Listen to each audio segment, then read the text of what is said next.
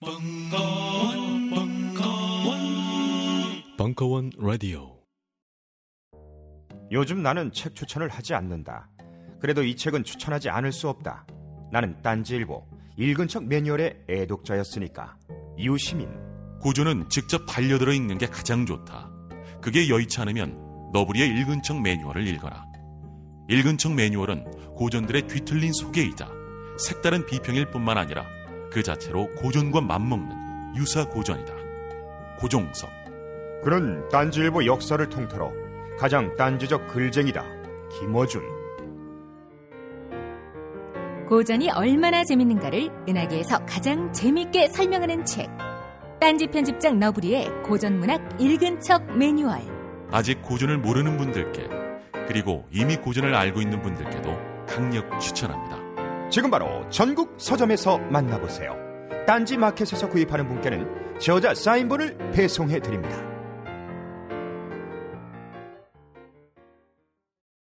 안녕하세요. 딴지 마켓 조립 PC 판매 책임자 이경식입니다. 요즘 딴지에 걸려있는 재산이 때문에 나름 유명이 되었는데요. 직접 용산 매장으로 찾아오시는 분들은 먼저 알아봐 주시고 배달을 갈 때에도 제 얼굴 보고 바로 열어주시더라고요. 요즘 저의 가장 큰 고민이 바로 이겁니다. 저도 사실 용산 용팔이었거든요. 파리를 날리다가도 호구 손님 하나 잡아서 눈탱이 치는 그 맛, 그 짜릿한 맛에 용팔이 짓을 하는 건데 제가 요즘 그걸 못하고 있습니다. 정말 아주 그냥 돌아버리겠다니까요. 그래서 결심했습니다. 이왕 이렇게 된 거 정말 정직하게 장사하자. 아니 정확히는 정직하게 장사할 수밖에 없습니다. 다 알아보시는데 말이죠. 은하계에서 가장 정직하고 가장 AS가 믿을 만한 조립 PC 전문 업체 컴스테이션의 졸라 유명한 이경식이었습니다. 이왕 이렇게 된 거 아예 제 휴대폰도 밝혀버리겠습니다. 011-892-5568 전화 주십시오. 제가 직접 받습니다. 감사합니다. 저희 컴스테이션은 조용한 형제들과 함께합니다. 컴퓨터 공학과를 졸업하고 IT 업체에 취직한 장 씨.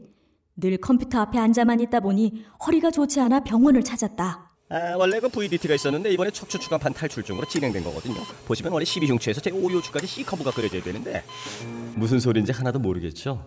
척추에 관심이 없었는데 막상 알아보려니 뭐부터 해야 될지도 모르겠고. 우리는 장 씨에게 도서 알고 싶은 척추의 모든 것을 소개해 주었습니다. 이야, 이거 재밌는데요? 아, 척추가 이렇게 중요했구나. 이제 작은 습관부터 고쳐야겠네. 누구나 한 권쯤은 읽어야 할 척추 건강책. 그 중에서도 가장 쉽고 재미있는 책. 알고 싶은 척추의 모든 것. 지금 허리를 고치세요. 인터넷 서점과 전국 주요 서점으로 가보자.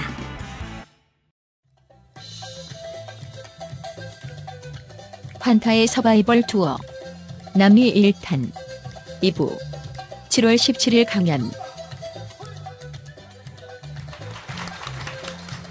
예, 1부를 마치고 2부를 시작하도록 하겠습니다.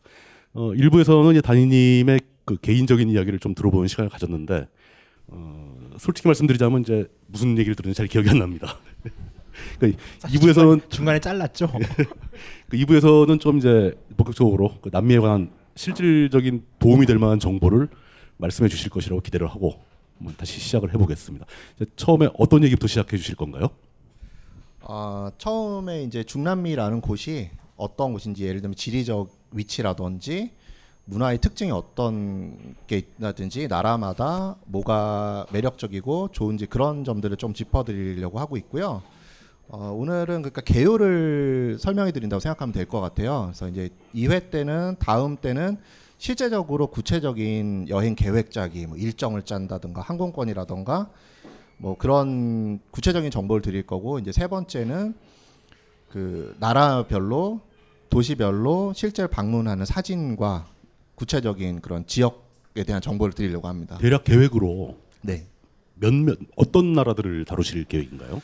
어 지금은 이제 전체적인 중남미의 이제 개괄적인 아, 그러니까 정보를 다음 회라든가 네. 그러니까 이렇게 앞으로 이제 어떠, 어떠한 나라를 갈 다룰 건지 구체적으로 대략 다룰 나라들은 이제 콜롬비아, 베네수엘라, 그다음에 에콰도르, 페루, 볼리비아, 칠레, 아르헨티나 하고 브라질 일부까지.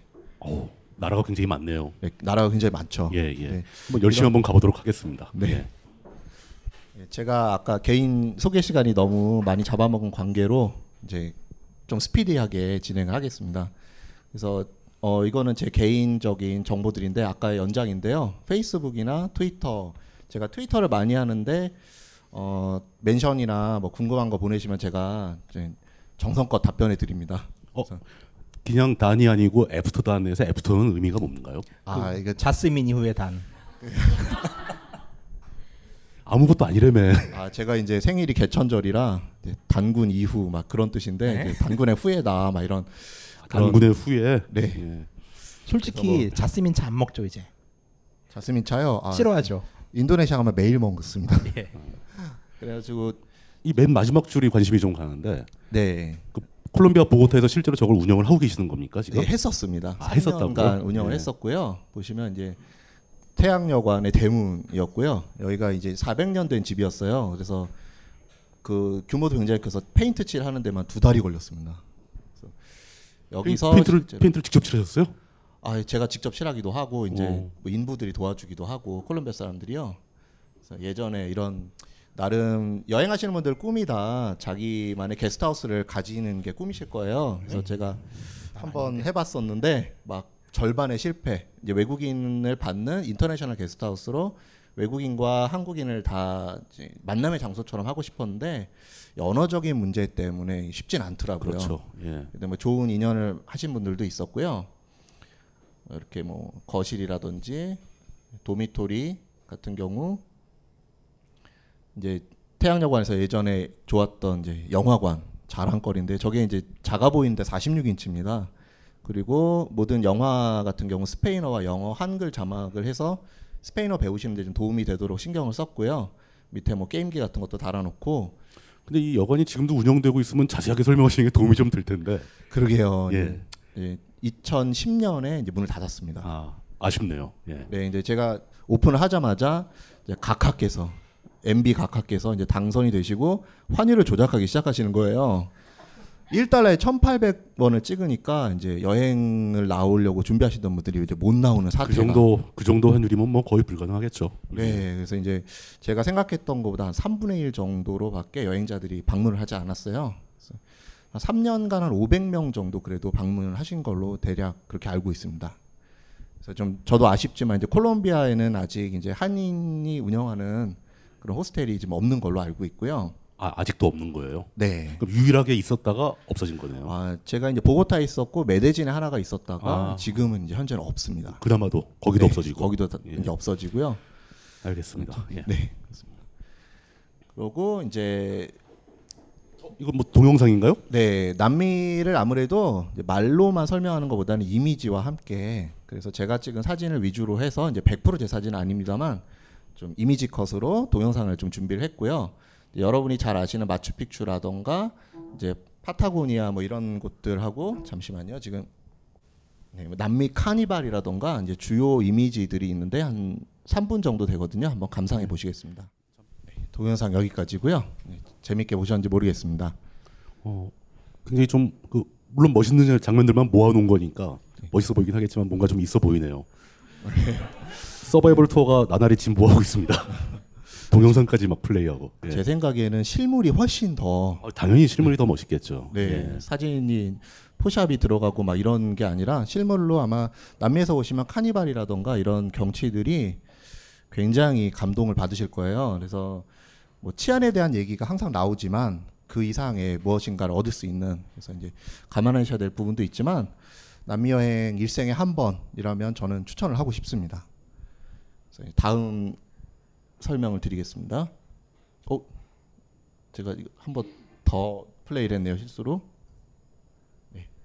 보시면 이제 남미의 이제 스케일을 보여드리려고 이제 준비한 이제 자료인데요. 보시면 이 라틴 아메리카라고 하거든요. 통칭해서 보시면 이제 북미가 있죠. 캐나다와 미국 쪽에 북미, 그 다음에 지역상으로는 중미, 그 다음에 남미, South America 이렇게 셋으로 보통 나눠지는데 중미와 남미를 묶어서 보통 라틴 아메리카라고 통칭을 합니다. 그래서 나라 수는 25개국에서 30개국 사이.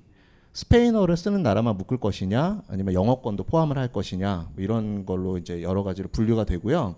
어, 근데 여기 오늘 오신 분들은 거의 대부분 아실 것 같은데 제가 몰라서 여쭤보는 거거든요. 네네. 그 라틴 아메- 아메리카라고 흔히 부를 때 그 라틴의 뜻이 뭡니까? 아, 라틴의 뜻이 이제 라틴어에서 유래된 로망스어를 쓰는 미국 대륙이다, 미 대륙이다. 그래서 음. 언- 언어에 따른 예? 언어를 예. 그래서 한마디로 스페인어를 쓰는 그런 미 대륙 지역이다 이렇게 보시면 됩니다. 그래서 이제 라틴 아메리카라는 용어를 쓰고요. 현지인들은 자기들끼리 라티노라고 부르기도 합니다. 아, 라티노. 네. 예. 그럼 이제 중미와 남미를 통칭하는 게 되겠고요. 이 성향이 거의 비슷한데 이제 중미 쪽은 아무래도 미국의 영향을 많이 받았고요. 미국하고 가깝기 때문에 이 남미 쪽 같은 경우는 이제 스페인 사람들이 침략을 해서 원주민들하고 혼혈과 여러 가지 문화의 믹스가 일어났고요. 그 다음에 이제 안타깝게도 이 남미의 역사가 이제 착취의 역사입니다. 그렇겠죠. 예. 그래서 이제 정복자들이 와서 현지인들을 이용해서 뭐 농장 재배를 시킨다든지 그러다가 사실 원주민들이 수렵과 채집을 하던 사람들이거든요. 그 원주민이라면 어떤 어느 나라의 어떤 부족들을 의미하는 건가요? 어, 그러니까 예를 들면 콜롬비아 같은 경우는 코기족이라는 부족도 있고요. 그거는 이제 어떤 뭐 대항해 시대 그 훨씬 이전부터 그렇죠. 이제 원래부터 살던 사람들, 이전부터. 예, 선사 시대부터 네. 살아오던 민족 그 족속들인 거죠. 네. 예. 그런데 이제 이쪽에서는 이쪽에서도 보셔도 해안선이 아프리카 대륙하고 좀 비슷하다는 걸 느끼실 수가 있을 거예요. 그래서 한 1만 년 전쯤에 대륙이 이동을 했다. 원래는 이거 붙어 있었는데 고등학교 지구과학 시간에 많이 나오죠. 그 대륙 뭐판 판 이동설 뭐 네, 해가지고 네, 판 이동설 맞추면 딱 맞고 거기서 떨어져 나왔다. 뭐 이런 네, 얘기죠. 그래서 이 남미 대륙에 있던 원주민들이 사실은 아시아에서 걸어오셨던 분들이다. 이런 설이 있는데 현지인들한테는 이게 기정사실로 받아들여지고 있어요. 아, 현지인들한테는요. 네, 현지인들은 그래서 그래서 우리는 피가 가까워 막 이런 식으로 약간? 이상한- 네. 괜히 친밀감을 유도할 때 그런 얘기를 많이 하는데요. 그 다음에 사기치는. 어, 그런 경우가 없진 않습니다.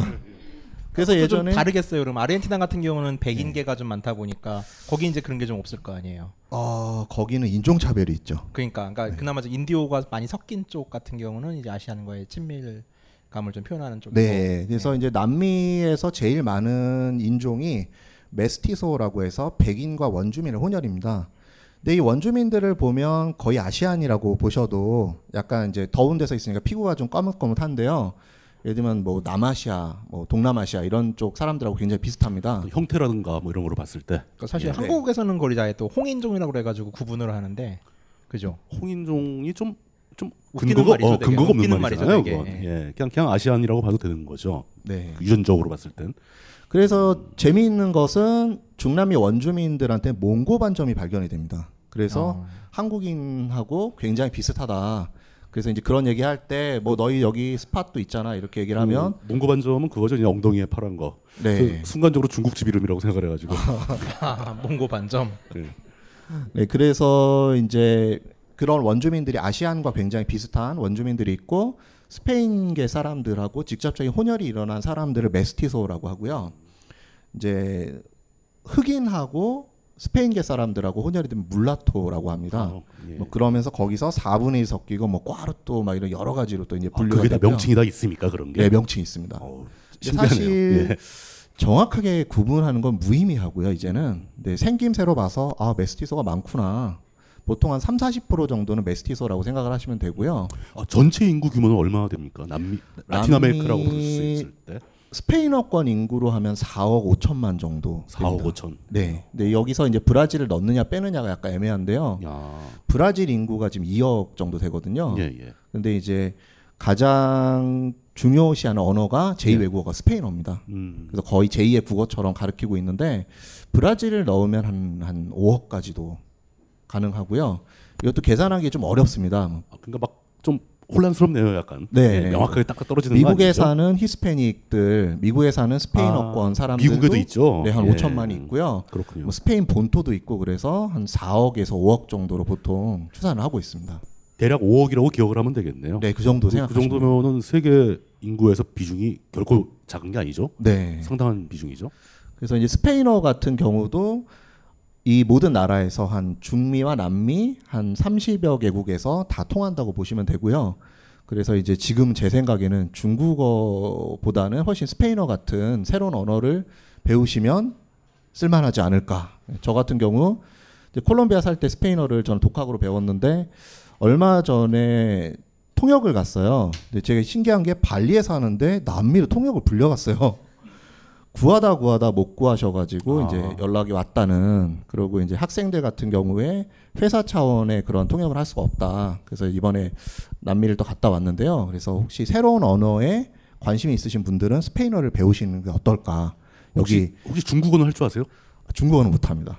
제가 여쭤보려고 했던 건 중국어랑 스페인어랑 배우기가 어느 게 더 어렵, 어려운가를 여쭤본 건데 중국어가 어렵죠. 중국어가 어렵겠죠 아무래도 네. 예. 스페인어는 영어랑 좀 유사성이 많이 있지 않나요? 아 스페인어의 경우에 울면서 입문해서 웃으면서 나오는 언어라는 말을 하거든요. 그래서 처음에 이제 동사의 변화형이 굉장히 많습니다. 한 수십 가지가 돼요. 그래서 뭐 I, my, me, mine 뭐 이런 식으로 그러니까 단어 하나가 동사 하나가 인칭에 따라서 다 변하고 시제에 따라서 다 변하는데 그걸 다 외워야 됩니다. 외워야 되겠죠. 예. 네, 근데 사실 동사는 개수가 그렇게 많지 않기 때문에 네. 뭐 열심히 하다 보면 동사는 금방 익힐 수가 있겠죠. 그게 이제 통째로 다 새로운 언어를 외워야 돼서 예를 네. 들면 뭐 water 그럼 다 알아듣는데 중남미 가서 water 그럼 못 알아듣습니다. 예. 이제 agua라 그러거든요. agua, 예. 그다음에 뭐 one two three 이렇게 하면 다 알아듣는데 uno dos tres cuatro cinco 그러니까 기본적인 단어들이 완전히 다르고요 영어랑. 장점은 이제 알파벳을 쓴다는 거. 그래서 언어를 문자를 새로 배우지 않아도 된다는 건 장점이고요. 그래서 처음에 외울 게 너무 많다. 그래서 막 눈물 흘리면서 입문을 하다가 노, 놀랍도록 또 규칙적인 언어예요. 그래서 예외가 그렇게 많지가 않고요. 어, 동사의 변화형의 규칙을 딱 외워버리면 그 다음부터는 더 이상 외우지 않아도 되는. 어떤 면에서는 독일어랑 비슷할 수도 있겠네요. 독일어도 굉장히 규칙적인 언어. 네, 특히 이제 남성 명사, 여성 명사에 대한 규칙도 예외 몇 개만 외우면 되는 수준이고요. 그 다음에 어 나중에 이제 중급 이상 올라가면 로망스 언어의 특징대로 라틴어에서 유래된 단어들이 영어하고 굉장히 비슷합니다. 그래서 그 영어와 어원을 공유하는 언어이기 때문에 네. 예. 그 기원은 비슷하다. 네. 이렇게 되는 거겠죠. 그래서 이제 중고급 언어들은 스페인어식으로 읽어주기만 하면 되는. 음. 예를 들어서 아 초대를 어떻게 할까? 초대를 이 사람을 초대하고 싶은데 invitation, invitation 이러면 invitación 이런 식으로 아, 스페인어식으로 읽어주기만 그냥 하면 읽는 되는. 방식만 바뀐다. 네. 예. 그래서 중고급 단어 특히 고급 명사들은 영어와 거의 같다. 알겠습니다. 네. 예. 중급 이상일 때는 영어와 같이 실력이 느시기 때문에 스페인어는 이제 처음에 입문이 좀 어렵다. 요게 좀 안타까운 부분이고요. 이제 그래도 좀 일정 레벨을 지나면 굉장히 쉬워지는 언어입니다. 그리고 다음 사진을 보면 이제 제가 전체적인 남미의 사이즈를 비교해 드리려고 이렇게 지구 전체 모습을 이렇게 뽑아 왔는데요. 한국이 지금 굉장히 작죠. 이제 콜롬비아 한 나라만 한반도의 11배 크기입니다. 뭐 한국이 작다라는 말씀 굳이 안 하셔도 다들 잘 알고 계실 겁니다. 예. 누구나 다 아는. 그 와중에 반토막이 나서 섬이 됐잖아요. 예. 제가 인도 여행할 때도 두 달 동안 절반도 채 못 봤거든요. 이제 중부하고 북부만 봤는데 보시면 인도 한 나라가 콜롬비아, 베네수엘라 하고 뭐 에콰도르 정도 합친 정도의 크기라 실제로 사이즈는 남아메리카 대륙이 아프리카랑 거의 유사한 수준으로 아프리카가 더 크죠. 아프리카가 조금 더 크겠죠. 네. 예. 어, 그 아프리카 같은 경우 이제 백인들 위주의 지도에서는 일부러 좀 작게 그렸다라는 아, 그래서 도면을 그리는 법에 따라서 좀 달라지긴 한데 실제로는 아프리카 대륙이 제일 크다고 합니다. 제일 크겠죠. 네. 예. 그래서 다음은 이제 나라별 그 국기에 대한 간단한 소개인데요. 이게 그 중남미 역사와 좀 관련이 있어요. 그래서 제가 이제 중미에도 아주 흥미로운 역사들이 많지만 저는 이제 좀 남미 쪽으로 그리고 남미도 아르헨티나나 칠레 위주로들 많이 알고 계신데 저는 좀 많이 이야기가 안 된 콜롬비아 쪽으로 지금 드리고 있거든요. 그래서 콜롬비아 같은 경우 예전에 남미가 스페인의 침략을 받았을 때 식민지 생활을 300년을 했어요. 우리나라가 300 이제 뭐 몇십 년 안 했지만 뭐 언어와 뭐 많은 것이 파괴됐잖아요. 근데 식민지 생활 300년에 독립된 지가 200년입니다. 그리고 언어와 문화와 혼혈과 모든 것이 그 사이에 일어난 거죠. 그래서 이 중남미 사람들의 스페인에 대한 문화적인 종속은 굉장히 크고요. 뭐 엄청나겠네요. 그냥 뭐 몇백 년간 지배를 받았으니까. 네. 예. 그래서 이런 모순이 굉장히 많은데요. 중남미 사람들은 스페인을 경외하면서 두려워하면서 또 가고 싶어 하는. 그래서 어떤 콜롬비아 친구는 그러더라고요. 저한테 자기는 죽기 전에 콜롬비아 아, 스페인을 꼭 가고 싶다. 내 피가 원한다라고 하는데 아 대단하구나. 이런 것이 핏줄이라는 것과 역사가 참 무시할 수 없는 거구나라는 걸 느꼈어요. 어, 그 말씀하신 내용은 이제 머리로는 이해가 가는데 과연 그 사람들이 실제로 어떻게 느끼는지는 잘 공감은 못 하겠습니다. 그러니까 좀 어려운 얘기 같아요. 네, 예. 좀 어려운 월드컵. 같은 경우도 스페인 떨어졌을 때 난민 사람들 되게 슬퍼했잖아요. 그러니까요. 근데 식민지가 오래 됐더 되면은 그러니까 우리 같은 경우는 36년 정도밖에 안 했잖아요. 그럼 이제 분리할 수 있는 근거들이 있어요. 그렇죠. 크게 1.5세대 정도인데 이게 인도도 그렇고 뭐 많은 나라들이 그렇지만은 식민지 경험이 길어졌을 때 이 역사들이 분리할 수 없을 만큼 융합이 돼 버린 거예요 그 안에서. 완전히 그냥 섞여 버렸다. 예, 예. 예, 그리고 그냥 이 사람들은 독립이라는 개념보다는 그냥 뭐 자치권을 확보하고 우리가 따로 정부를 구성했다 이런 개념으로 가고 있나 보네요. 네. 예, 그냥 문화적인 동질감은 그대로 갖고 있고. 네. 예. 그래서 이제 남미에서 이제 독립운동이 일어났죠. 스페인 놈들 나가라. 그래서 이제 전쟁이 일어나고 그게 거의 비슷한 시기에 그냥 연달아서 다 했죠. 네 예. 거의 비슷한 시기에 했는데요. 거기에 이제 중추적인 역할을 한 나라가 콜롬비아입니다. 그 당시에는 그란 콜롬비아 위대한 콜럼버스의 나라 여기가 또 모순인 거예요. 콜럼버스의 나라라는 게 그 침략자들이 와서 혼혈이 일어나고 수탈과 모든 것이 일어났는데 스스로 후회를 자처를 해요. 콜롬비아라는 나라 이름도 콜럼버스에서 온 게 맞는 거예요. 맞습니다. 그래서 그란 콜롬비아 위대한 독립운동을 하는 사람들이 침략자들의 선봉이었던 콜럼버스를 또 자기 나라 이름에 박아서 또 위대하다고 얘기를 하고 그 일반적으로 사회 지도층을 구분했을 때 그 백인 혼혈들이 더 지배층일 가능성이 더 높나요? 인디오 쪽 만 계속 받은 사람들보다는 아니면 네. 흑인 믹스보다는 백인과 현지인이 혼혈된 케이스들이 네. 사회 지배층이 될 가능성이 더 많은. 네, 그러니까 일반적으로. 아주 백인 혼혈 백인의 핏줄을 잇는 사람들은 일반인들과 결혼을 하질 않고요. 이제 그런 식의 왕가 핏줄처럼 그렇게 고집하는 혼혈의 로얄이라는 게 진짜 그건 뭐 일종의 귀족으로 간주하는 건가요? 네, 스스로를? 아주 아주 극소수인데 어. 이제 그런 층도 분명히 존재를 한다고 하고요. 그, 어. 그 사람들이 지배층이라면 그 사람들이 만들어낸 역사일 테니까. 그렇죠. 그리고 예. 서양과의 유대성을 강조해야지 자기들의 특별함이 보존되고 그렇죠. 유지될 예. 테니까. 그걸 무시해버리면 예. 자기네 존립의 근거가 사라지니까. 네. 예, 그러면 그건 좀 생각을 해봐야겠네요. 그래서 진짜. 볼리비아 같은 경우도 얼마 전에 원주민 출신 대통령이 당선이 되었다. 예, 그랬다면서요. 굉장히 큰 예, 이슈였던 이슈가 되었었거든요.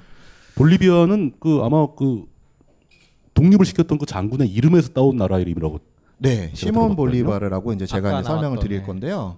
동영상에도 그 사진이 나왔었던 것 같은데. 있었죠. 이 시몬 볼리바르라는 분을 모르면 이제 남미 여행이 되지가 않습니다. 그러니까 그 사람이 그 남미 전체에 다 영향 영향을 끼쳤다. 네, 그래서 이제 어 그란 콜롬비아라고 이제 스페인을 물리치고 공화국을 만든 거죠. 그렇죠. 예. 그 지금의 파나마와 콜롬비아, 베네수엘라, 에콰도르, 페루, 볼리비아까지 다 한 나라였습니다. 아, 원래 한 나라였는데. 네, 그게 이제 그란? 콜롬비아. 아 그게. 네, 아, 당시에 그게 그가 다 합쳐가지고 그란 콜롬비아라고 불렀다. 네. 그건 언제예요 그때가? 그때가 1800년대 초반. 나뉜 지 진짜 얼마 안 되네요. 네, 이제 막 200년 정도 됐는데 그래서 이제 남미의 북부는 시몬 볼리바르 장군이 해방을 시켰고 남부는 산 마르틴 장군이 해방을 시켜서 아르헨티나의 개국 공신이에요 그분이 음. 그래서 이제 페루도 그분이 전쟁에 독립 전쟁에 가담을 했는데 예. 볼리바르 장군과 회담을 한 후에 예. 이상하게 원인을 알 수 없이 이제 페루 전쟁을 페루 독립 전쟁을 볼리바르 장군한테 넘기고 본인은 프랑스로 망명을 하십니다. 프랑스로 걸- 망명하셔서 무슨 얘기를 들었길래 그 그게 좀 이해가 예. 안 되는 부분이죠. 아, 그게 밝혀지진 않았어요. 예, 밝혀지진 않았는데 갑자기 독립 전쟁을 포기한 거네요, 그러니까. 네. 그 인사청문회를 한다고 그랬나요? 그래서 이제 그분이 프랑스로 가서 여생을 마치세요. 그러니까 일종의 망명을 가버린 거네요. 그렇죠. 프랑스로. 망명을 가셔서 이제 여생을 마치니까 약점을 심, 심하게 잡혔구만, 진짜. 그래서 남미 역사에서 산마르틴 장군은 좀 열애 같은 아, 그런 예, 분위기고요. 예, 예. 그래서 시몬 볼리바르 장군에 대한 것은 이제 역사가 얼마 안 되니까 영웅이 적어요. 그래서 어떤 레벨이냐면 거리마다 시몬 볼리바르 거리, 시몬 볼리바르 광장, 시몬 볼리바르 공원, 시몬 볼리바르 동상 심지어는 볼리비아 나라 이름은 볼리바르 장군의 이름에서 따왔고요. 베네수엘라 가면은 돈의 단위가 볼리바르입니다. 1 볼리바르, 2 볼리바르, 3 볼리바르 뭐 이런 식으로 지금은 이미 쪼개져 있지만 당시에 네. 그 합쳐 있던 독립 전쟁을 이끌었던 그 사람을 다 그냥 영웅으로 생각하고 있는 거네요. 네. 예. 그러면 그 통합 움직임이 없어요? 아랍 같은 경우는 아랍 민족주의라고 그래가지고서 네. 아랍 통합 움직임이 좀 있잖아요. 그게 아주 재미있는 부분인데요. 제가 지금 걱정하는 게 시간 내로 말씀을 드릴 수가 있을까 해서 조금 빨리 진행을 하면서 예, 그 부분을 그러시죠. 다시 예, 예. 말씀을 드릴게요. 그래서 이제 그란 콜롬비아 때 국기가 지금 보시면 콜롬비아와 에콰도르와 베네수엘라 지금 형태가 같죠. 이게 또 색깔. 색깔 배치가 똑같네요. 네, 색깔 어. 배치가 그러네. 똑같잖아요. 저 콜롬비아의 이제 국기가 색 어, 의미하는 색이 노란색이 황금입니다. 어. 황금이고 파란색이 바다, 빨간색이 피, 희생을 의미하는 거거든요. 그래서 콜롬비아 사람들이 농담으로 할 때 황금을 탐내서 사람들이 바다를 건너와서 피비린내나는 싸움을 한다. 음, 이런 식으로 이제 우스갯 얘기고요. 말이 실제로는. 이제 예. 진지한데요. 금은 맞고요. 금, 바다 그리고 자유와 독립을 위해 피, 희생한 사람들의 피를 의미를 하고요. 이제 에콰도르도 이제 에콰도르의 문장이 가운데 박혀 있지만 이제 노란색은 비옥한 토지, 비옥함을 의미하고 바다와 자유를 위한 희생. 그 베네수엘라는 저기 보시면 이제 별이 여덟 개가 있는데요. 원래 장, 장수돌 침대. 원래 이제 일곱 개로 베네수엘라의 주들을 의미하는 거였는데 아, 주. 네, 예, 일곱 예. 개의 주인데 지금은 이제 그란 콜롬비아 시절에 복속이 되었던 이제 기아나까지 포함해서 여덟 개다. 거기도 우리의 고토다. 기아나를 지금 현재 베네수엘라가 돌려받은 거예요? 아니면 아, 독립국이잖아요. 저 국기 있는데. 별도로 네, 있는 독립국인데 거- 거기도 우리 거다. 그래서 되찾겠다. 약간 국기에다 이런 그냥 써놓아 써놔버린 거네요. 네. 언젠간 너희들 우리 거야 막 이러면서. 네, 그런 거죠. 그래서 일, 일종의 만주 뭐 이런. 그쪽에서는 되게 싫어하겠는데 그러면. 아마도 그렇겠죠. 그래서 실제로는 베네수엘라 사람들은 아직도 일곱 개짜리를 많이 쓴다고 해요.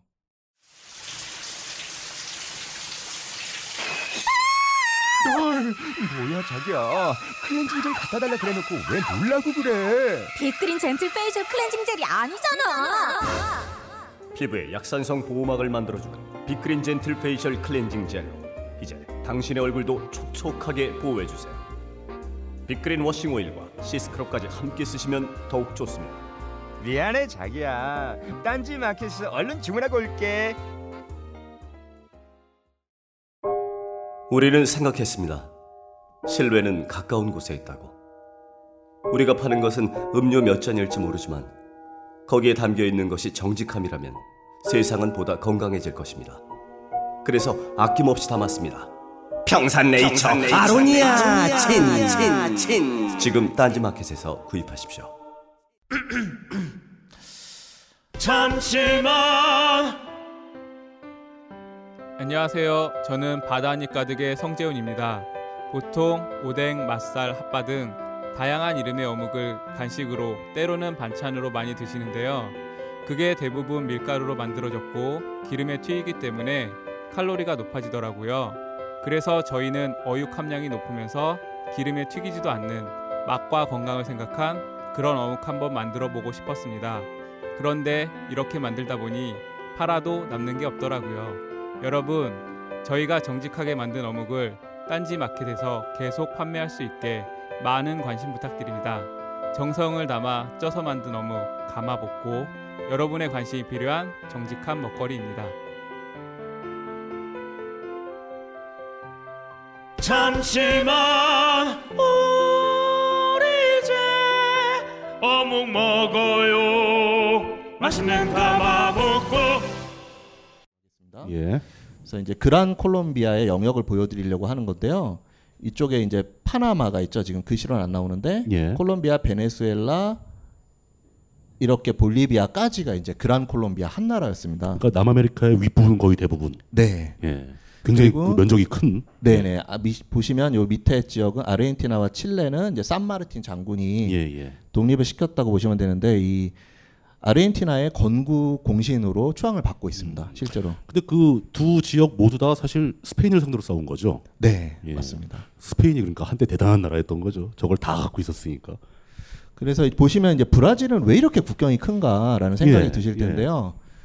열강들이 이제 점령지를 봤을 때 여기까지 내땅 음. 이런 거를 주장을 해서 나중에 식민지를 독립할 때도 그 국경을 그대로 적용하는 경우가 많았거든요. 그래서 열강들이 분할해놨던 그 경계선 그대로. 그렇죠. 예, 예. 그래서 이제 포르투갈이 아마존 안쪽으로 탐험을 많이 했다고 해요. 예. 그래서 그때 확보해둔 땅이 이제 저렇게 많이 된 거죠. 그, 그다 브라질 땅으로 편입된 건가요? 네. 예. 자, 시몬 볼리바르 장군이 나왔습니다. 그렇게 뭐 훈남은 아닌데요. 헤어스타일이 좀 인상적이네요. 이렇게 한쪽으로 샥 날리는 게. 남미를 여행하시게 되면 귀에 못이 박히도록 들으시는 그 거기도 막 이 사람 사진을 막 길거리에 막 붙여놓고 막 그러나요? 동상이 많죠. 동상으로. 네, 예. 동상이 많고 이제 거리에도 이름을 쓰고 뭐 돈까지 뭐 볼리바르 뭐 이렇게 하니까 뭐 잊을 수가 없는. 그래서 이제 이분은 산 마르틴 장군. 아, 이분이 좀 인물은 얘가 낫네요. 미남이죠. 이분이 왜 프랑스로 망명을 하셔서 이렇게 역사에 좀 비중이 없으신 분이에요. 그 인사청문회가 문제라니까. 그래서 이 또 남미 역사가 재밌는 게 영웅이 별로 없거든요. 200년밖에 안 됐기 때문에. 그렇겠죠. 예. 그러니까 서구적 영웅들은 대부분 이제 이 사람들한테는 학살자거나 정복자일 테니까. 그렇죠. 그리고 그 유럽이 지배하기 전 단계는 기록이 남은 게 별로 없겠죠. 네. 그러니까 그 옛날 유적 시대 이럴 때는 그때는 뭐 문자도 없었고 막 그러니까, 그런 예. 경우가 많아서 그래서 이제 시몬 볼리바르 장군 같은 경우에 시몬 볼리바르 장군을 암살 시도를 했을 것이다라고 의심을 받는 산탄데르 장군이 있습니다. 어, 역시 그 사람은 장군인데 네. 그 아주 영웅적인 중요한 인물을 암살하려고 시도했다. 네. 그러니까 굉장히 대단한 대접을 받겠는데요. 처음에 그란 콜롬비아의 초대 대통령이 시몬 볼리바르 장군이었고 그때 부통령이었는데 이제 이대로 이제 물려받은 거죠. 다음 때로 이제 대통령 물려받았을 때 예. 시몬 볼리바르 장군은 계속 독립 전쟁을 하고 있었고요. 예, 예. 암살 시도가 있었어요. 어, 2인자가 1인자를 없애려고. 네, 뭐 그런 건데 이게 설이 좀 분분합니다. 예. 실제로 사주를 했는지 아니면 모른 척 했는지. 그냥 묵인. 네, 묵인하면 예. 어차피 제거가 되니까. 그래서 이제 잡혀서 죽임을 당할 위기에 처하는데 시몬 볼리바르 장군이 용서를 합니다. 대인배네. 어, 대인배네. 네. 진짜. 음. 그런데 지금도 시몬 볼리바르 장군의 동상이 있으면 옆에 산탄데르 동상이 같이 있어요. 어. 똑같은 크기로 있진 않을 거 아니에요, 그러면. 거의 같습니다. 아 그래요? 네, 그러니까 이제 음. 똑같은 독립 영웅으로 한그 독립 영웅이 한 명으로 이제 되는 건 맞는데 비중 자체는 이제 시몬 볼리바르 장군 정도는 아니지만 이제 옆에 나란히 있다는 거는 그 우리 상식으로는 좀 이해하기 어려운 부분이죠. 뭔가 좋은 나라가 우리가 되면은 김구 선생하고 승만이 형하고 같이 동상이 마주보고 그런 있는, 느낌입니다. 예, 그런 그거는 있을 것수 없는. 일이라고. 그저 이 동네 사람들이 전반적으로 대인배인가 보네요. 용서해줬으니까 된다. 뭐 같은 그냥 영웅으로 간주하겠다. 뭐 이런 식으로 가는 건가요? 그러니까 그게 제 생각에는 좀 약간 원천적인 그 멘붕의 요소가 아닌가 이해가 할 수가 없는 그런 소- 요소를 가지고 있는 거죠. 피줄로는 약탈자 정복자를 그리워하고 아. 우리가 그들의 후예다. 뭐 이런. 어, 전반적으로 그러니까 우리들 입장에선 이야기 그 가슴으로 이야기는 좀 힘든 네 그런 스토리네요. 모순을 예. 원천적으로 내포하고 있지 않은가. 뭐 그러네요. 인도도 그렇고 이탈리아도 그렇고. 다녀보면 한국이 되게 타이트해요. 진짜로 어떻게 보면은 그러니까 우리가 이상한 것 같아. 그 사람들은 나서로 통하고 위험한 발언이긴 한데 뭐 그렇죠. 그래서 이제 다음으로 보여드릴 인물은 베네수엘라의 우고 차베스 대통령. 어. 이분도 훈남은 아니죠. 반미의 기수. 그래서 뭐전 세계 그 세계사에서 굉장히 유명한 분이라서 네. 얼굴이 좀 낯이 익네요. 20세기 후반에선 거의 진짜 그래서 제가 생각할 때는 중남미는 최근의 역사가 20세기부터 21세기 역사가 정말 지구상에서 가장 흥미진진하지 않은가. 어, dynamic하죠. dynamic하죠. 예. 그래서 저는 개인적으로 이분이 독재자로 끝날 것인가 아니면 사회주의 혁명가로 역사에 기록될 것인가 굉장히 주의 깊게 봤었는데요. 이분이 이제 베네수엘라의 대중들을 인민들을 어, 위해서 이제 많은 개혁을 하다가 그렇겠죠. 결국에 이제 네. 돌아가신 분인데 아직도 이제 의견이 분분합니다. 그냥 독재자일 뿐이다. 아니다 아, 그 좋은 일을 했다. 현지에서도 그렇게 의견이 대립되고 있나요? 의견이 분분합니다. 아, 현지에서도. 네. 예. 그래서 저는 이제 신문이나 여러 가지 매체들에서 소개하는 건 굉장히 좋게만 소개를 해요. 차베스에 대해서. 근데 제가 직접 베네수엘라 사람들하고 대화해 보면 꼭 그렇지만은 않더라는. 그래서 이분 같은 경우 이제 쿠데타를 하셨다가 그렇죠. 쿠데타가 실패를 했어요. 그러니까 자기가 제 발로 체포가 됩니다. 체포돼서 하지만 지금만 실패했을 뿐이다라는 말을 해서 이제 굉장히 유명해졌어요. 그다음에 감옥살이를 하다가 나중에 사면을 받고 스스로 대통령 선거에 출마를 합니다. 그래서 이제 대통령으로 당선이 되세요. 그렇죠. 예. 그런데 이제 빈민들을 위한 많은 구제책 그 중에서도 무료 교육, 무료 의료, 무료 치료까지 이렇게 하고 그 이분이 또 추진한 것 중에 가장 굵직한 것 중에 하나가 이제 자원 국유화 선언인데요. 그 사회주의와 공산주의를 구별하는 게 간단한 건 그렇게 구분하면 된다고 해요. 생산 수단을만 국가가 통제하느냐, 분배까지 국가가 통제하느냐. 그 생산 수단, 그러니까 나라에 있는 부를 국가가 통제를 하고 나눠준다 이러면 이제 사회주의라고 하고요. 개인이 부를 축적하는 거는 뭐라고 하지 않습니다. 근데 공산주의는 너는 많이 가지면 안 돼. 다 똑같이 가져야 돼. 라는 게 이제 공산주의라는 거죠. 그래서 이분은 이제 스스로 사회주의자를 포바, 표방을 하는데 이제 남미의 역사가 예전부터 원주민들도 수탈을 당하고 심지어는 이 스페인 사람들이 그 원주민들이 좀 체력이 약해요. 바나나 따먹고 이러던 분들이거든요. 그렇겠죠. 일단 덩치가 좀 작고. 네, 예. 그리고 뭐 사냥하고 이러던 분들인데 집단 농장을 시키는 거예요. 뭐 사탕수수 농장에서 막 떼약볕에 일을 시키고 이러니까 이 사람들이 이제 픽픽 쓰러집니다. 그렇죠. 예. 그리고 스페인에서 남미 사람들이 가장 많이 사망하고 이런 건 스페인에서 묻어온 질병이죠. 병원균들. 아주 뭐 지저분한 놈들인데 예, 예.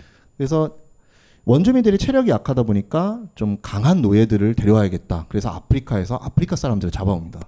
흑인들을. 네. 예. 그래서 이제 흑인들을 어 그런 집단적인 노동에 투여를 하고 그러다 보니까 이 사람들은 소장농을 벗어날 수가 없는 독립은 되었지만 기반도 없고 재산 재산도 없고 그러다 보니 범죄로 빠질 수밖에 없고 그래서 남미가 혼혈이 워낙 많기 때문에 혼혈에 대해서 이제 인종차별이 좀 적고 그런 나라라고는 해도 흑인에 대한 차별이 분명히 존재를 합니다.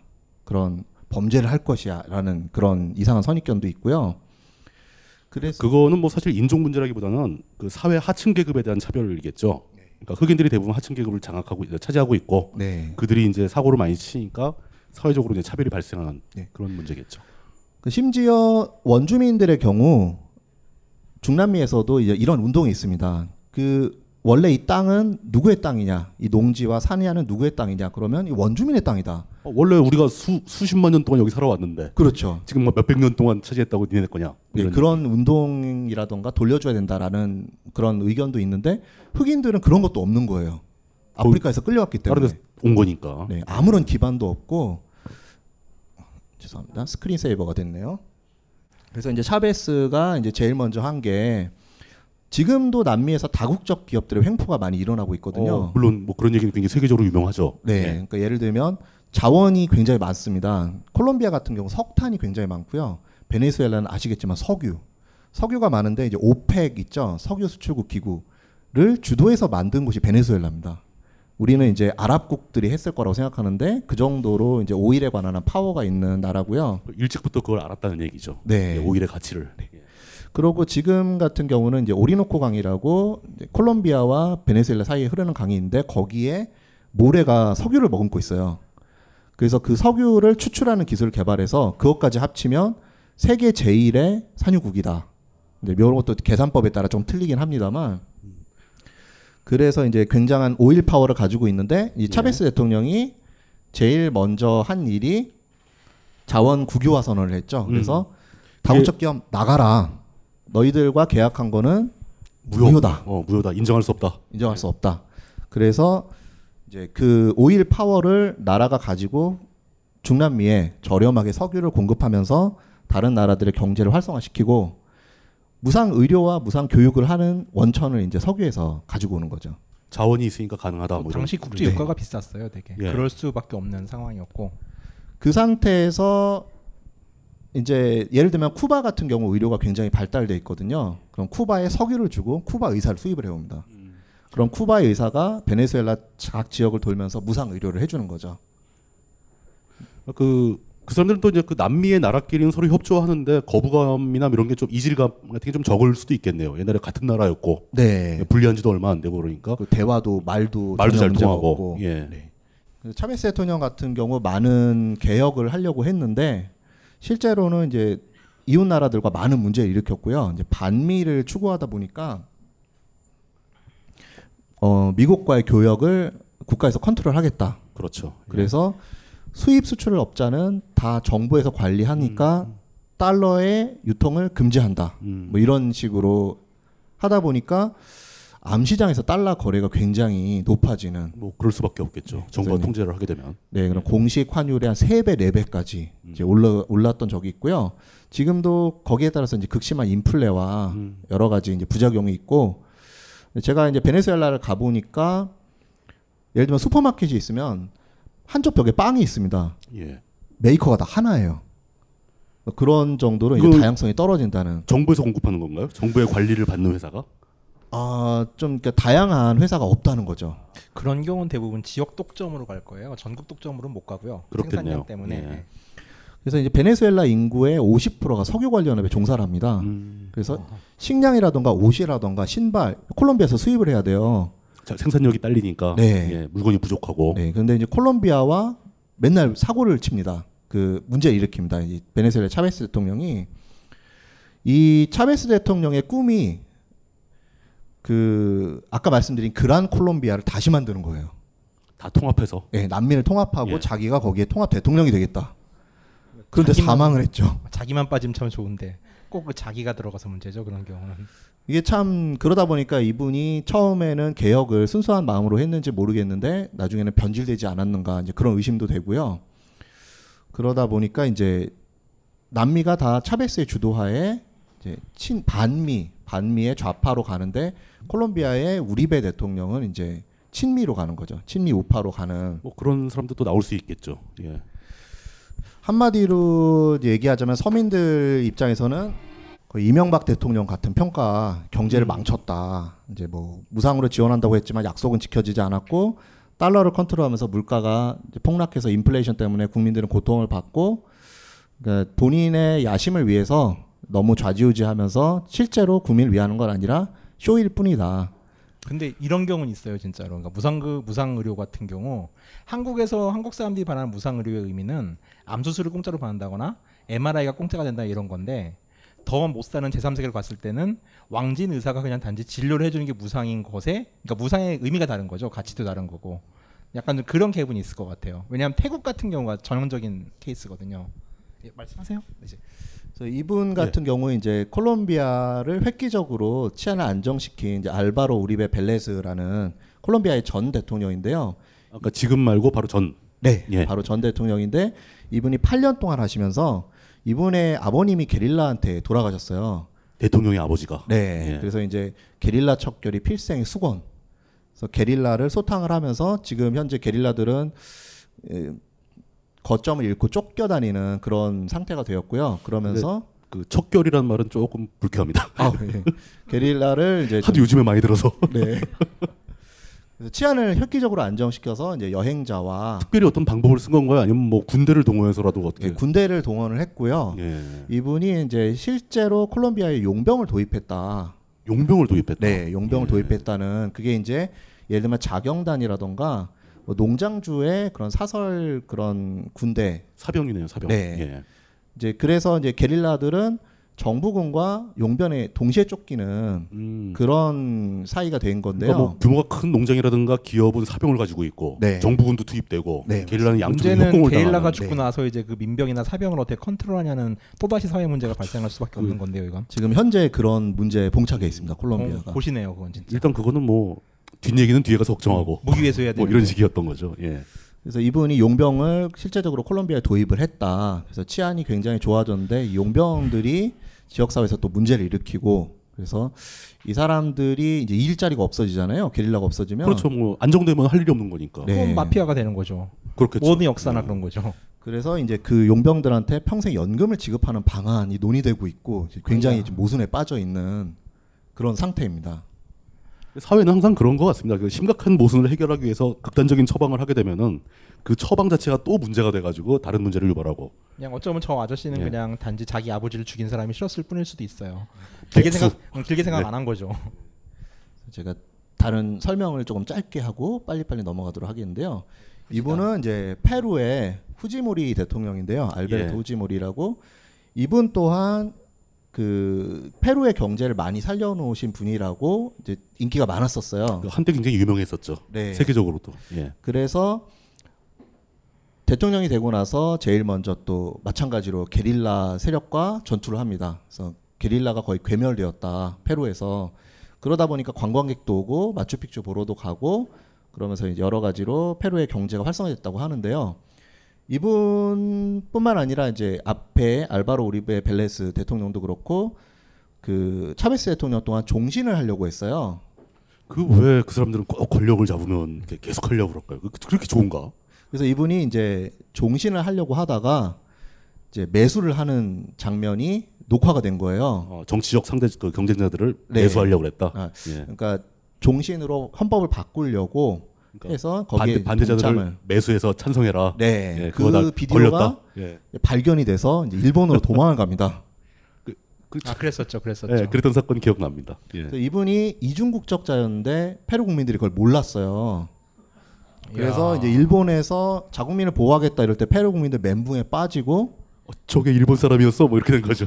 예, 우리나라하고 상당히 좀 비슷하죠. 이분의 출생지가 좀 조작이 되었다라는 설도 있어요. 실제로는? 페루에서 태어나지 네. 않았다는 그런 설도 있는데 대통령도 이제 인사청문회를 좀 했어야 되는데. 그래서 이분이 이제 칠레로 가서 이제 다시 페루로 가려고 모색을 하다가 칠레 정부에서 그냥 인계를 해버렸죠. 페루에다가 네, 잡아, 페루에다 잡아 서 그냥 인계를 범죄자인도. 네. 그래서 이제 지금은 이제 감옥에서 지금 몇십 년형을 받으신 걸로 제가 알고 있고요.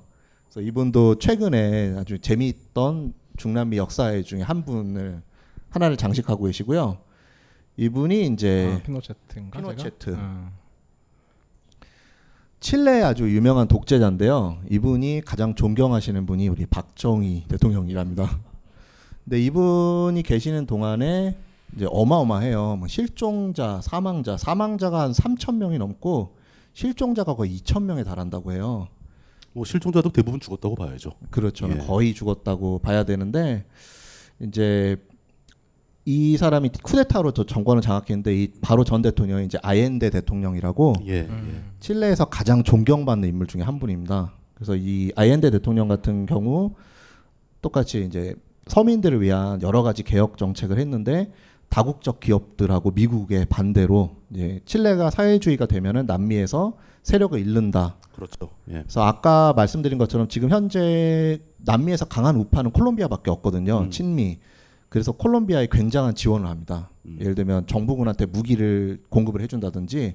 그래서 미국이 아직까지도 현대 역사를 좀 좌지우지하는 그런 모습을 이제 볼 수가 있죠. 뭐. 공식적으로 밝혀지지는 않지만 특히 중남미 쪽의 정치에 미국이 굉장히 밀접하게 심각하게 개입하고 있다는 건 공공연한 얘기죠. 근데 거기에 아주 그냥 어두운 면도 굉장히 많이 보여주고 있고 특히 뭐 CIA 같은 데서 이제 그런 작업을 많이 하고 있다는 얘기는 도처에서 나옵니다. 그렇지만 확인되지 않은 거기 때문에 제가 확신을 가지고 말씀은 못 드리겠어요. 예. 그래서 이분 같은 경우는 안타깝게도 천수를 다 하신 예. 마지막에는 이제 유럽이랑 이제 망명을 좀 다니셨는데요. 이제 돌아가셨을 때 국장을 하고 싶다. 또 피네체트를 추종하는 분들이 있습니다. 그래서 국장을 하고 싶다 그랬는데 칠레 정부에서 거부했습니다. 뭐 우리나라도 이명박을 추종하는 사람 많이 있고요. 예. 저기도 지금 저분 따님이 뭐 하지 않나요? 소수 정당 같은 거? 아니 어, 이분 착각인가? 따님이 지금 그, 그 아옌데 따님이 예, 지금 활, 정치 활동을 하고 계시고요. 그래서 이제 좀 지루한 정치 얘기를 이쯤에서 마무리를 하고요. 어, 제가 원래 좀 보여드리고 싶은 자료들이 있는데 시간이 어떻게 되나요? 10시까지 어, 좀- 하셔도 됩니다. 10시까지 아, 예, 하셔도 예. 됩니다. 예. 그러면 이제 중간에 쉬어가는 타임으로 또 그 뮤직비디오인데요. 아름다운 얼마나 아름다운 인생인가요라는 곡이에요. 그래서 남미 갔다 오신 분들은 거의 한 번씩 들어봤 보셨을 건데 그 콜롬비아와 중남미 그 자체를 의미하는 그런 곡입니다. 그러니까 얼마나 아름다운 인생인가요? 가끔은 무겁고 아프고 힘들지만 우리를 사랑하는 사람들이 있고 뭐 이런 죽을 때까지 그 사람들과 함께 사탕수수주와 데킬라를 마셔요. 막 이런 내용인데 그 제가 이제 좀 시간이 나면 자막까지 좀 달아드리려고 했는데 좀 그럴 여유가 없어서 좀 그래도 화면만 보셔도 충분히 그 느낌을 받으실 수 있을 거라고 믿고 제가 한번 소개해 보도록 그러면 하겠습니다. 자막을 준비를 안 하셨으니까 변사. 노래 나가는 도중 변사, 변사. 역할 하시면 됩니다. 이 노래를 망칠 것 같아서 제가 걱정이 되네요. 소근소근 이렇게. 얼마나 아름다운 세상인가. 자 기대하시라 기대하시라.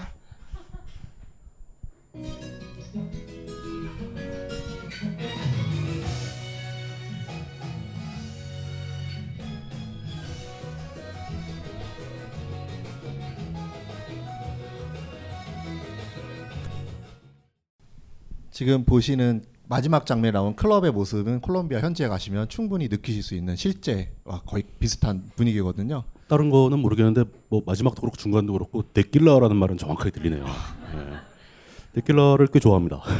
데킬라가 이제 멕시코 쪽 술이잖아요. 그렇죠. 그래서 예. 이제 뭐 선인장으로 콜롬비아에서는 이제 aguardiente라고 사탕수수를 발효해서 만든 음. 술을 많이 마셔서 아까 마지막에 con aguardiente y tequila aguardiente와 데킬라를 마시며 음. 죽는 날까지 내가 사랑하는 사람들과 함께 그거 계속 마시면 금방 죽을 겁니다.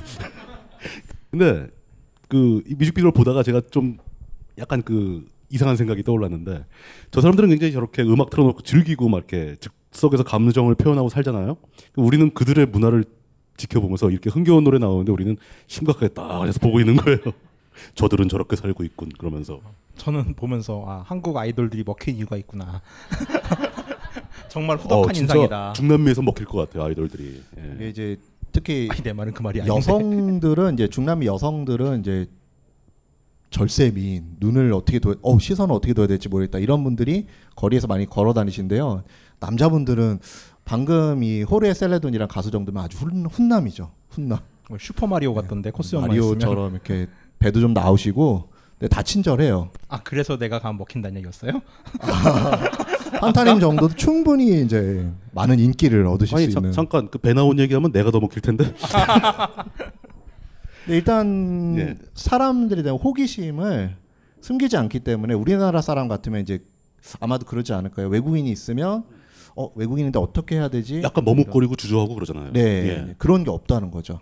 그냥 와가지고 막 네, 이래 뭐 춤을 추고 싶다. 그래서 반응을 하지 않으면 울고 막. 우리나라 이런 캠페인 하잖아요. 외국인 보면 도망가지 마세요. 얼어붙죠 주로. 누가 말 시키고 외국인이 말 시키면 얼어붙죠 우리는. 그럼에도 불구하고 이 배려가 또 녹아 있습니다. 그래서 처음에 제가 이제 콜롬비아 갔을 때 이제 음식을 먹고 이러면 이제 카운터에서 저를 보는 시선이 느껴지죠. 어, 중국인, 중국인 이런 이런 식으로 그분들이 이제 구별을 하지 못하기 때문에 이제 치노라고 이제 중국인이라고 얘기를 하는데 어쩔 때 마음의 소리가 입으로 나오는 거예요. 어, 치노 이러는 거예요. 그럼 제가 이제 그걸 옆에서 듣죠. 그러면서 아씨 이러면서 나는 한국인이다. 소이 코레아노, 코레아노 막 이렇게 이제 정정을 해주는데 그러면 이제 아 미안하다. 깨빼나 아이고 부끄러워요. 일부러 그런 게 아니에요. 뭐 이런 식으로 말을 걸면서 그런데 중국어는 오른쪽에서 왼쪽으로 써요. 왼쪽에서 오른쪽으로 써요. 이렇게 물어봐요. 그래서 아니 중국 사람 아니라니까 이러면 아이고 미안해 이러면서 이름을 써달라고 해요. 그러면 이제 만다린으로 써달라는 거예요. 그래서 아, 코레아노는 그거 아니고 한글이야. 그래서 이름을 써줍니다. 그래서 뭐 까를로스, 뭐 후안, 뭐 안드레아 이렇게 써줘요. 그러면 보니또 이러면서 이쁘다 이런 식으로 탄성을 딱 부르면서 그러면 우리 엄마 것도 써줘, 우리 아빠 것도 써줘. 그럼 좀 인도랑 비슷하네요.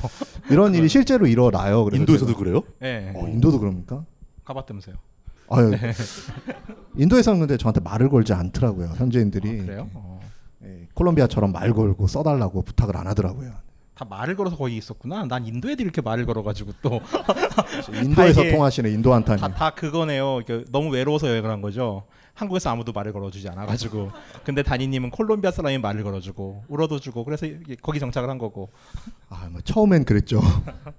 근데 뭐 울어준 게 그렇게 좋은 것 같지는 않은데 예 그렇습니다. 네. 그럼 이제 이 뮤직비디오 받고 이제 어떤 얘기가 남, 남은 거죠? 이것은 고액 가외입니다. 학습 계획서도 통과해야 합니다. 통과해도 고생해야 합니다. 읽고, 쓰고, 찍고, 비판하고 토론하는 전방위 워크샵. 21세기의 불시착한 르네상스형 인간을 위한 정윤수 문화평론가의 소수정의 프리미엄 워크샵. 쉽고 뜯고 맛보고 사서 욕먹기 좋아하는 마저들을 기다립니다. 신청 방법은 벙커원 홈페이지에서 확인하세요.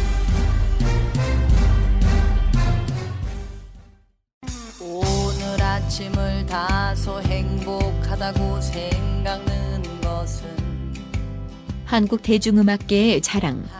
이분은 노래도 아주 잘함. 남자는 이 노래 들으면 키가 자람. 여자는 속눈썹이 자람. 땅에는 풀들이 잘 자람. 벙커원은 공연 섭외도 아주 잘함. 그래 맞아. 이건 내 자랑. 아마도 이 사람이 올 줄은 몰랐겠지. 바로 바로 아마도 이 자람 밴드. 9월 13일 토요일 저녁 8시 30분 벙커원에서 공연함. 이렇게 멋진 기획했다는 건 자랑. 그래 그래 얼른 들어와.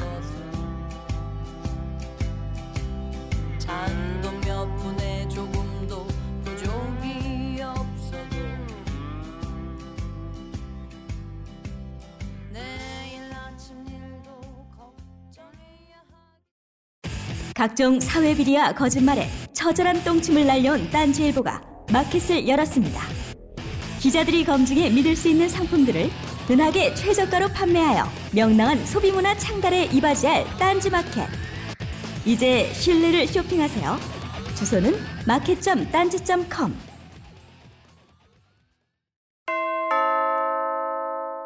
벙커원 멤버십 1주년 도래. 갱신 시 처음 가격 그대로. 만료일 확인하여 너도 나도 자산 증진. 지금 바로 벙커원 홈페이지에서 확인해 보세요. 받고 이제 어떤 얘기가 남, 남은 거죠? 이제 남미의 문화 중에서 이제 또 춤과 음악을 빼놓을 수가 없는데요. 이제 크게 많이 접하시는 두 가지 춤과 음악이 살사와 탱고가 그렇죠. 되실 거예요. 예. 그래서 이제 특히 콜롬비아 같은 경우는 살사가 이제 아예 녹아 있는 그래서 푸에르토리코, 쿠바, 콜롬비아를 이제 살사의 3대 나라라고 이제 그. 나라들에선 탱고보다 살사가 더 널리 퍼져 있네요. 잘못 들었습니다. 어, 그, 그 나라들에서는 네. 보통 저희가 생각하기엔 탱고가 훨씬 더 광범위한 지지층이 있는 걸로 알고 있거든요. 탱고도 약간 오묘한 춤이에요. 원래 이제 매춘부와 포주가 추던 춤인데 지금은 약간 고급 문화처럼 인식이 돼 있지만 그렇죠. 예. 사실 굉장히 야한 춤입니다. 그래서 실제로 탱고를 추다가 정분이 나는 경우가 많고요. 이제 실제로 결혼을 합니다. 파트너로 춤을 추다가 살사가 그 대중적으로 배우시기도 좀 좋은데 여기 또 한 가지 맹점이 있어요. 남비 가신다고 많은 분들이 이제 스페인어 공부하시고 살사를 공부하시는데요. 살사가 중남미 살사와 우리가 많이 추는 뉴욕 살사가 다릅니다. 우리나라에 들어온 살사는 뉴욕 출신인가요? 네, 그러니까 뉴욕에서 약간 유행하는 그러니까 전 세계에 유행하는 살사는 뉴욕 살사가 많고요. 그러니까 원산지에서 좀 약간 변질된 살사가 네. 우리나라에 들어온 거네요. 요가도 한국에 인도 요가 없어요. 다 미국 요가지. 그게 이제 마찬가지죠. 수입에 시간이 많이 걸리다 보니까 오다가 상한 거죠. 그래서 이제 저도 살사를 직접 추는 후배가 알려줘서 이제 들었는데 뉴욕 살사는 이제 앞뒤 스텝이 많고요. 이제 중남미 살사는 좌우 스텝이 같이 들어갑니다. 그래서 중남미에서 실제 현지인들과 춤을 추고 싶다 이러시는 분들은 예를 들면 홍대 뭐 마콘도라든지 이런 중남미 살사를 가르치는 곳이 있어요. 우리나라도 그런 데가 있나요? 네, 어. 중남미 살사를 이제 출수 있고 가르칠 수 있는 그런 곳이 있으니까 아무거나 막 배우지 곳에서 말고 원조를 배워라. 네, 현지에 예. 가시면 이제 막상 이제 어 스텝이 꼬이는 거죠. 전혀 모르는 사람으로서 그 개콘에 나오는 춤은 살사예요, 탱고예요? 글쎄요. 앙대요 하는 아줌마. 이거 이거 이거 이거. 예. 글쎄요. 아 개콘 안 봐요? 그거는 의미 없는 거죠. 네. 아니 그게 아니라 딱 봤을 때 살사랑 탱고가 뭐가 다른지를 전 전혀 모르니까 딱 봤을 때 어떤 느낌이 다르죠? 아, 맞다. 그 두 가지를 어떻게 구분하는 건가요? 네. 어 화면을 보면 일단 알아요? 음악이 살사의 경우는 이제 브라스라고 해서 관악기 뻗어나가는 소리가 들어가고요. 이제 타악기들이 들어가고 뭐 그런 식의 그다음 피아노 반주가 들어가기도 하고 이제 탱고의 경우는 이제 반도네온이라고 하죠. 음. 반도네온이 맞을 거예요. 아코디언하고 반도네온 제가 좀 헷갈리는데 예. 반도네온이라고 이렇게 연주하는 오르간 비슷한 악기가 들어가고요. 톤이 굉장히 다릅니다. 살사는 흥겹고 구슬프기도 하고요. 탱고 같은 경우는 되게 좀 차분하게 가라앉아 있는 그런 식의 음악인데 입으로 해봐요, 입으로. 아 이제 난감하네요. 그러면 살사를 먼저 제가 이제 한번 보여드리려고 하는데 이게 살사 세계 챔피언의 그 춤이라 실제 남미에서 이렇게 추지는 않으니까 이제 걱정하지 않으셔도 되고요. 그러니까 일반인들이 popular하게 즐기는 건 훨씬 더 쉬운 거고 네, 이건 맞습니다. 최고 수준의 살사고 네. 예. 그래서 이제 콜롬비아가 아까 살사로 유명하다고 말씀을 드렸는데 콜롬비아의 칼리라는 도시를 가면 24시간 살사를 틀어주는 바가 있고요. 거기에서 콜롬비아 칼리 출신의 세계 챔피언, 살사 세계 챔피언의 이제 춤이에요. 한번 보시겠습니다. 제가 현지인들하고 춤을 췄을 때 친구들 발이 안 보였다는 거 이해가 되시죠? 진짜 발이 안 보이네요. 저렇게 추더라고요. 약간 그, 그 강- 강아지 꼬리 치는 것 같아요. 되게 빨리 꼬리 치는 것 같은. 네, 실제로 살사 클럽 같은 데 가셔서 추는 건 예. 이런 레벨은 아니고요. 이제 손을 잡고 어. 네, 좌우 앞뒤 스텝을 밟다가 한 번 돌려주고 어, 어. 뭐한 번 안았다가 분리했다가 이 정도라서 예, 이렇게 추시지는 않아도 됩니다. 자, 탱고 봅시다 이제. 자, 이제 탱고를 네. 한번 보여드리겠는데 이제 보시기에는 되게 난이도가 있을 것 같지만 쌀사가 훨씬 더 대중적이에요. 실제로 여행하실 때는 쌀사 배우시는 게 훨씬 더 많은 장소에서 예. 네, 편하게 배우실 수가 있고요. 탱고가 저는 좀 더 어려운 춤이라고 생각을 해요. 그래서 이제 제가 촬영한 장면인데 소녀시대 예전에 그 뭐죠 그 소원을 말해봐라는 노래를 보면 아 탱고에서 많이 차용했다는 거를 알 수가 있겠더라고요. 다리 떠는 거. 네. 한번 보시겠습니다.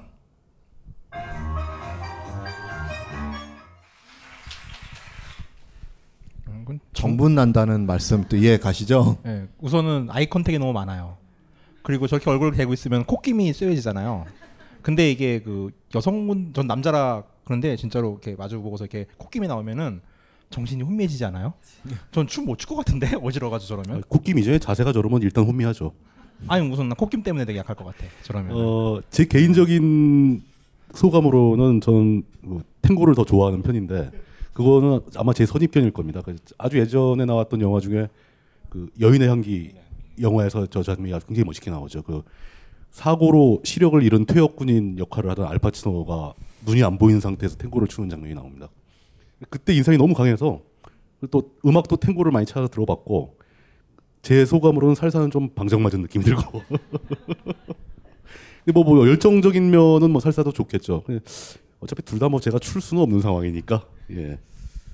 제가 시간 관계상 사실 남미 음악이 굉장히 많거든요. 어, 굉장히, 살사, 굉장히 다양하겠죠. 네, 예. 탱고, 메렝게, 바차타, 꿈비아, 레게톤. 이게 레게하고 다릅니다. 레게톤 이게 꼭 굴려줘야 돼요. 근데 그 레게톤. 네, 그렇게 해주셔야 되는데 이런 음악들이 그러니까 한국에서도 사실은 월드뮤직을 이제 많이 들을 수 있는 시대인데 남미에 가면 이제 새로운 세계가 열려지는 거죠. 내가 모르던 장르의 새로운 음악이 한 10가지가 넘어. 막 이런 그런 음악들의 구분은 주로 이 박자가 서로 다른 건가요? 박자와 이제 쓰여지는 악기와 아, 악기 구성이 다르고. 네, 악기 구성도 예. 다르고 그래서 이제 reggaeton 같은 경우 dance music인데요. 뭐 리듬은 둥따 둥따 두두두따 둥따 이런 식으로 되는데 그거는 굿거리 아니었나요? 네.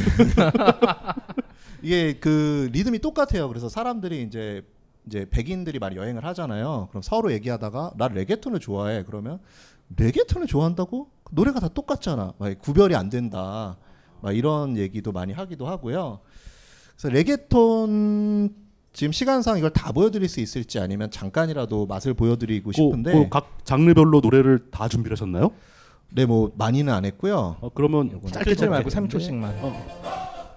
요 노래 같은 경우 이제 푸에르토리코의 다디 양키라고 하는 가수가 이제 레게톤 가수인데 이전 세계적인 히트곡이에요. 그래서 약간 야한 노래인데 좀 말도 안 되는 그녀는 가솔린을 좋아해. 나에게 더 많은 석유 가솔린을 줘.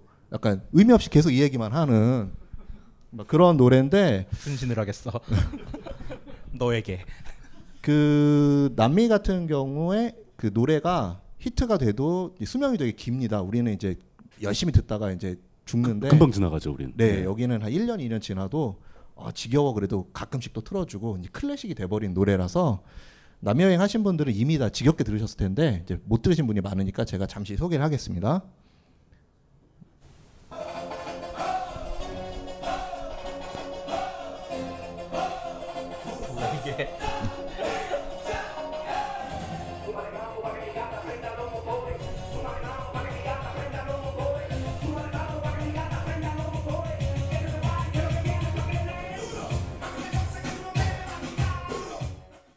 이거 이게, 이게 reggaeton이라는 장르인데 진짜 댄스 dance music이네요. 네. 근데 제가 궁금한 거는 네.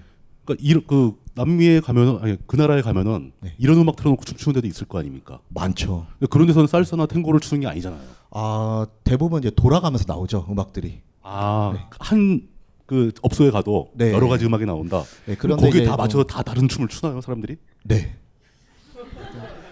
그러니까 거의 natural born dancer라고 보시면 돼요. 이 사람들이 이제 생활에 태어나면서부터 리듬을 타기 때문에 제가 이제 목격한 일 중에 어떤 게 있었냐면은 그 베네수엘라 같으면 이제 콜롬비아 밖으로 나오면 음악을 잘 안 듣습니다. 근데 콜롬비아 있으면 슈퍼마켓에서 살사가 나와요. 그러면 이렇게 어 기분 좋게 쇼핑을 할 수가 있는데 국경을 딱 넘으니까 음악이 없어요. 사람이 웃지를 않고. 어 그래요? 네 그런 것을 제가 느꼈기 때문에 그래서 다시 베네수엘라에 있다가 콜롬비아 들어오면 사람들 웃어주고 막 이렇게 되게 친절하게 해주고 음악 들리고 이러는데 한 번 이제 정전이 된 거예요 슈퍼마켓에서.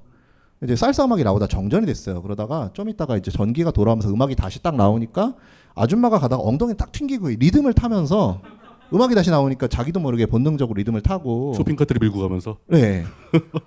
그런 일이 실제로 일어나는 그래서 아버지한테 춤을 이렇게 배우고 어 또 사실 여행하면서 현지인들하고 친구를 만드는 게 굉장히 재밌는 일인데요. 그렇죠. 예, 이거를 이제 고의로 하시는 분들은 이제 대단히 위험하다고 저는 생각을 하고요. 어떤 거요? 그 예를 들면 뭐 현지인들한테 이제 재미있는 여행거리를 만들기 위해서 예. 이야기거리를 만들기 예. 위해서 여행기를 쓰기 위해서 뭐 이런 분들도 있어요. 아, 아, 아. 그러니까 이벤트를 인위적으로 만드는 거. 네, 예. 그래서 모르는 사람 따라가고 이거는 제가 볼 때 굉장히 위험한 일이고요. 네, 콜롬비아에 있었을 때 예를 들면 뭐 스쿠버 다이빙을 했다 이런 거는 이제 그 현지에서도 굉장히 상류층들이 할 수 있는 그렇겠죠. 비용이 비싸기 네, 때문에 비용이 많이 드니. 그럼 이제 같이 하면서 친구가 되고 야 너 보고타 있으면 우리 집에 꼭 놀러 와. 그래서 이제 가면은 일가 친척을 다 불러놓죠. 어. 불러놓고 이제 그 중에 한 명이 영어를 해요. 그러면 이제 어설프게 이제 통역을 해주고 그러니까 통역해주고. 네, 네. 똑같이 뭐 인사청문회가 글자를. 왼쪽에서 오른쪽으로 쓰니 막 요것도 물어보고 자기 이름 써줘 이러고 그 음식을 또 이제 대전 이게 콜롬비아 전통 음식이야. 뭐 아이아꼬라고 들어봤니? 이렇게 하다가 누가 갑자기 음악을 딱 틀어요. 그러면 이제 그 안에 있는 모든 가족들이 춤을 추기 시작하는 거죠. 다 일어나서. 네. 예. 그러면 이제 제 차례가 오는 거죠. 오면은 저를 이제 여동생한테 밀어요. 그럼 여동생하고 일단 춤을 추겠죠. 예. 그리고 또 어머니가 오세요. 예. 어머니랑 손을 잡고 춤을 추고 그 제가 이거를 처음에는 아 이런 환대를 받을 이- 일단 사람 대 사람으로 그렇게 즐거운 시간을 보낼 수 있다는 거에 너무 감동을 했고 또 매일 하니까 지겹더라고요. 살면서 만나는 사람마다 이제 그 사람들은 평생 해왔을 거 아닙니까? 평생에 한 번이죠. 아, 아니, 아니 그 그분들은 평소에 사람들 계속 만날 때마다 또 이렇게 또 즐겁게 놀고 막 그러지 않나요? 어 그렇죠. 예, 그렇죠. 그러니까 그 저라면은 춤을 추기가 힘들잖아요. 그러면은 이렇게 말할 것 같아. 내가 우리나라의 전통 춤 알려줄게.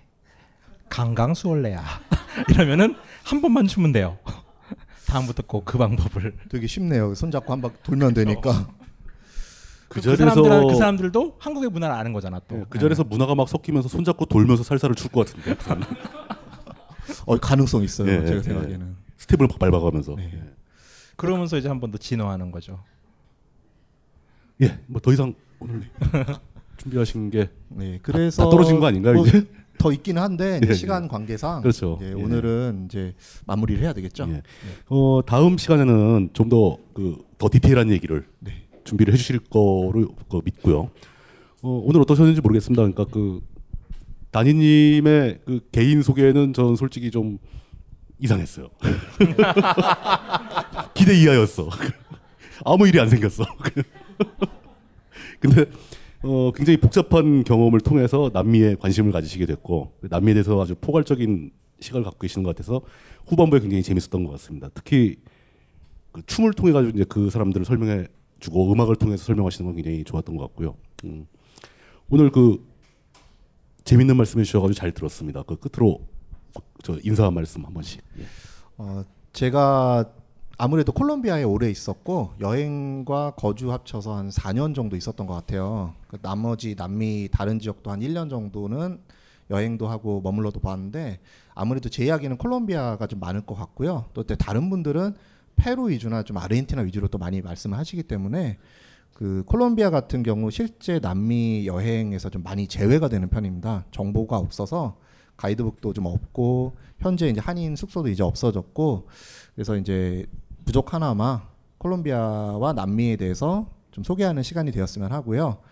어, 저, 저의 개인적인 그런 경험이 많이 녹아 있기 때문에 뭐 어느 나라가 좋고 나쁘고 이렇다기보다는 전체적인 객관적인 정보를 드리려고 노력을 하겠고요. 다음 시간에는 실제로 이제 오늘 이제 뽐뿌 받으시는 분들 남미 가셔야 되잖아요. 그렇죠. 이제 실제로 어떻게 가시는가 비행기 변화 얼마고 루트는 뭐 미국 경유, 캐나다 경유, 유럽 경유, 그다음에 뭐 일정은 며칠, 난 쌀쌀 배워야 돼. 그러면 며칠이면 돼. 막 이런 거 스페인어를 현지에서 배우는 게 좋을까요? 아니면 한국에서 배우고 가는 게 좋을까요? 이런 이제 실용 정보를 좀 드리려고 하고요.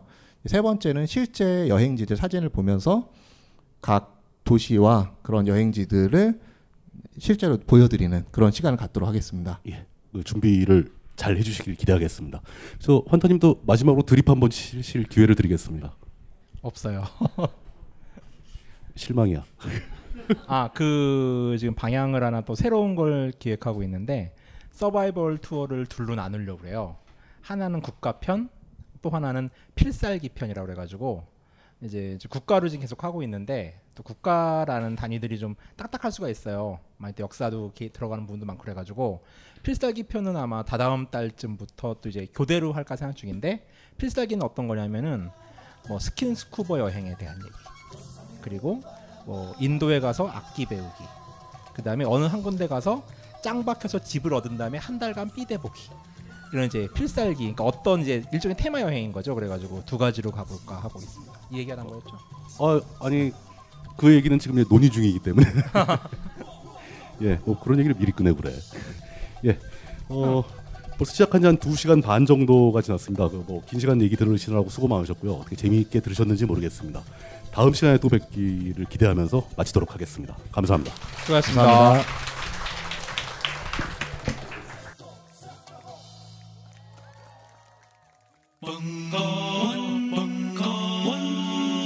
벙커원, 라디오.